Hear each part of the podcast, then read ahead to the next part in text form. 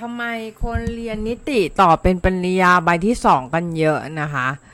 ข้อแรกนะคะเป็นสายสังคม สายสังคมก็คือสายที่เราเน้นท่องเน้นท่องจำอะไรพวกนี้นะคะ แล้วก็เน้นความเข้าใจทางเรื่องของสังคม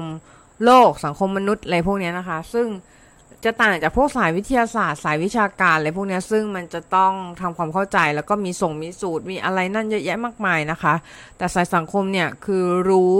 overall แล้วก็รู้เรื่องของ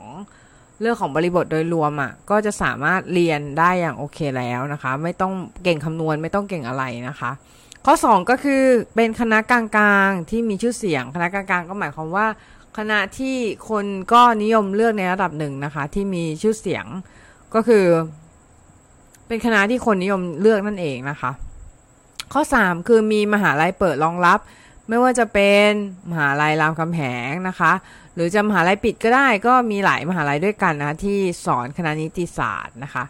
ข้อ 4 ก็คืออยากรู้กฎหมายเพื่อเพิ่มความได้เปรียบในการทำงานนะคะ ก็คือคนที่รู้กฎหมายแน่นอนว่าดีกว่าคนไม่รู้อยู่แล้ว แล้วถ้าเราเรียนนิติเนี่ยแน่นอนว่ามันจะเป็นภูมิคุ้มกันให้เรานะคะ โดยที่เราไม่ต้องกลัวเรื่องกฎหมายต่อไป เราสามารถดำเนินการต่างสิ่งต่างๆ ได้เองนะคะ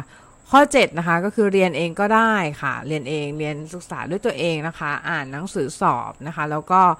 ดู YouTube อะไรก็ว่าไปนะคะ ที่จะทำให้เราเนี่ยมีความรู้มากขึ้นนะคะ ข้อ 8 คือคนจบไม่มากค่ะ คือคนเข้าอาจจะเยอะแต่คนจบแบบไม่เยอะนะคะ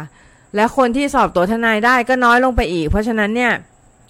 การที่เราจะมีคู่แข่งเนี่ยมันก็น้อยลงไปด้วยนะคะมาเลยทำให้คณะนี้เป็นคณะที่น่าเรียนเป็นปริญญาตรีใบที่ 2 ค่ะ ก็ฝากไว้ด้วยนะคะสำหรับคนที่อยากเรียนต่อนะคะ แล้วยังไม่รู้ว่าจะเลือกคณะไหนดี นิติก็เป็นอีกอันนึงที่คุณน่าจะดูเอาไว้นะคะ เพราะว่ามันมีประโยชน์มากทีเดียวในการต่องานในในสายงานของคุณนะคะ